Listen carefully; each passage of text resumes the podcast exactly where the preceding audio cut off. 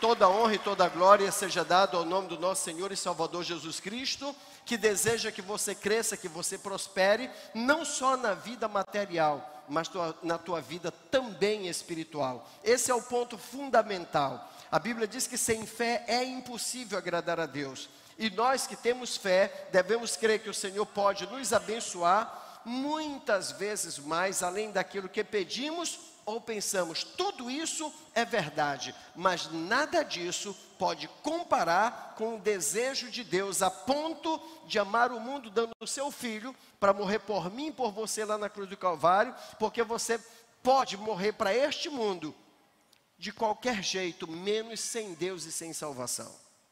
Quando eu olho a luz da Bíblia, eu encontro o Lázaro pobre paupérrimo e eu encontro um homem chamado de rico, a Bíblia não dá o nome para ele, está entendendo? E diz a Bíblia que morre o, o, o rico e ele foi sepultado. Morre Lázaro e os anjos vieram, sabe, o conduziram para o seio de Abraão. Olha a observação: o rico morreu, foi sepultado. O Lázaro, que era servo de Deus, pobre, não tinha um carro, não tinha um nada. Ele vivia daquilo que o rico, quando sobrava, o rico oferecia para ele alguma coisa. Ok, os dois morreram. Um foi sepultado, isso diz, acabou a vida dele bem ali. O outro, os anjos vieram para fazer o seu funeral e o conduziram ao seio de Abraão. O que, que a Bíblia está dizendo? Qual é a diferença? É ter muito sem Deus e morrer eternamente e ficar destinado ao inferno ou não ter nada, mas manter-se firme e fiel a Deus, e uma vez morrendo, vai para o seio de Abraão. Isso quer dizer o céu. O que Deus mostrou, quando a Bíblia diz que Deus amou o mundo de tal maneira que deu seu Filho unigênito para todo aquele que nele crê, não pereça, mas tenha vida eterna, o amor de Deus por mim e por você, Deus poderia ter amado as coisas, Deus poderia ter amado casas, fazendas, sítios, lojas, prédios, isso tudo. Deus poderia. Não, a Bíblia diz que Deus amou o mundo. Quando você sai do português e vai lá no hebraico, vai lá no grego, você vai ver que esse mundo não é o mundo, o cosmo. Não, não são os planetas. Deus amou você, eu e você. O mundo são os seres humanos. É esse que Deus amou. Tanto é que Deus diz da sua palavra que nós somos a coroa da criação de Deus. Então Deus, Ele ama o mundo no todo, mas Ele ama a mim e a você especificamente. Não adianta você, a Bíblia diz, não adianta o homem ganhar o mundo inteiro. Esse mundo inteiro que a Bíblia está falando são bens materiais se você perder a sua própria alma, se você perder a vida eterna. Então não adianta nada. Mantenha-se fiel. Deus te prosperou, seja fiel. Está passando em crise? Seja fiel. Perdeu tudo? Faz como disse a irmã: Deus me deu, Deus tirou, louvado seja o nome do Senhor. Isso está lá em Jó. É Jó quem fala sobre esse assunto. Então, ou tendo ou não tendo, não me interessa. Eu vou continuar servindo a Deus. Amém? Por isso, eu quero convidar a você, meu amado irmão, amigo, você que me vê pela televisão, você que me ouve pelo rádio, você que está aqui, entregue a tua vida para Jesus. Entrega a tua vida, seja fiel a Deus, anda no caminho do Senhor. Tem luta? Tem, mas eu tenho um amigo fiel que está ao meu lado, é Jesus. Este nunca vai te abandonar. Eu já vi mulher deixar o marido, já vi marido deixar a mulher, já vi filhos deixar os pais, pais deixar os filhos, mas Jesus nunca vai te deixar só. Ele diz: Não te deixarei, nem te desampararei. Por isso, permaneça firme. Venha aos cultos vá numa congregação, vá lá na sua igreja, vá lá com seu pastor, onde você serve a Deus, vá lá, esteja lá, mas não deixe de servir a Deus de forma nenhuma, independentemente da circunstância que você possa estar passando neste momento. A Bíblia diz que o choro pode durar uma noite inteira, mas neste momento. A Bíblia diz que o choro pode durar uma noite inteira, mas a alegria virá ao amanhecer. Eu vejo aqui o casal, o Fábio e a família, contando aqui das lutas, da dificuldade dentro da gestação. Infelizmente, tem, tem profissionais que eles se posicionam como se eles fossem deuses. É? E eles querem destruir a nossa vida. Olha, olha, o teu neném pode morrer no ventre. Pode ser que seja assim. Caramba, por que, é que não é profissional a ponto de levantar a autoestima da pessoa e falar a verdade sem precisar é, derrubar a estima da pessoa? É? Ela venceu por quê? Porque Deus tem misericórdia.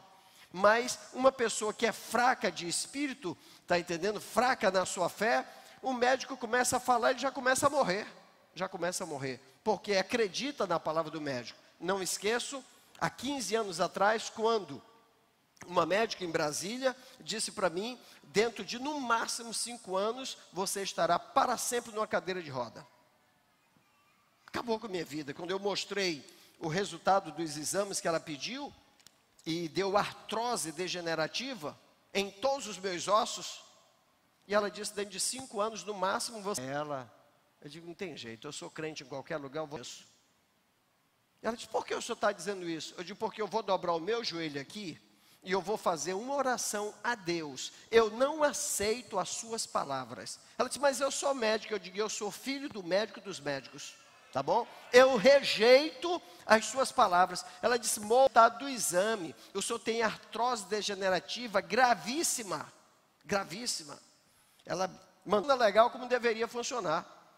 Mas lá na hora ela terminou dizendo que era crente de uma igreja. Eu digo, a senhora é crente? É, dobrei meu joelho.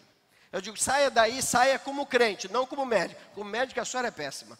Venha para cá como crente. E daí ela disse: O que é que o senhor quer? Eu digo: A senhora vai orar por mim, a senhora vai botar as suas duas mãos na minha cabeça e Deus vai lhe usar. Ela disse: Mas eu sou médica. Eu digo: Deus usou um jumento, será que não usa a senhora também? Por favor, dobrei meu joelho e a mulher com a mão ali, eu peguei a mão dela, coloquei na minha cabeça.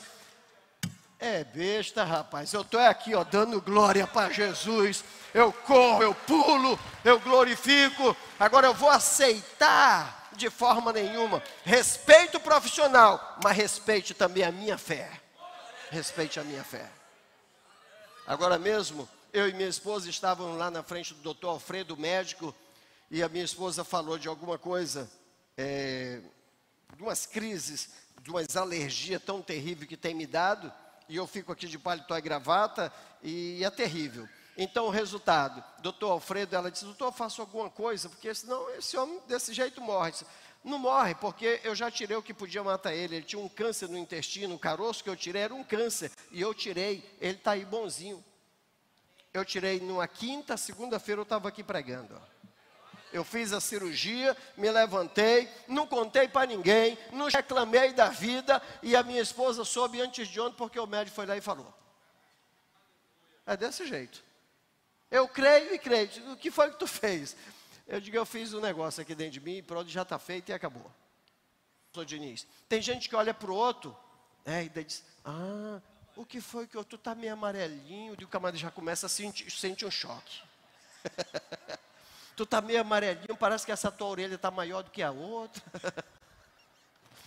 já sai arrastando os pés. Não, amigo. Eu olho, até para os doentes, eu olho de meu irmão, um dia desse eu fiz isso, a irmãzinha quase foi, porque ela estava ruim mesmo. Eu digo, minha irmã, te levanta. E a irmã, eu digo, meu Deus, puxei a mulher para o lugar de novo. Você tem que ser animado com a vida. Sabe?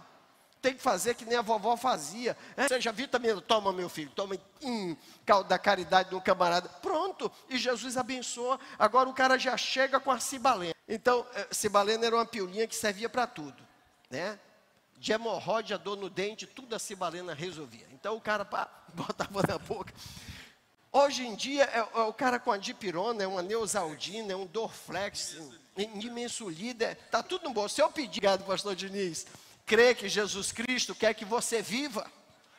Ele já disse na sua palavra, a palavra de Deus, Jesus dizendo assim: o ladrão, ele chama o diabo de ladrão, ele diz: o ladrão veio para matar, roubar e destruir. Só que Jesus pula na frente e diz: Mas eu vim. Ele aponta para ele mesmo e diz assim: Mas eu vim e aponta para ti.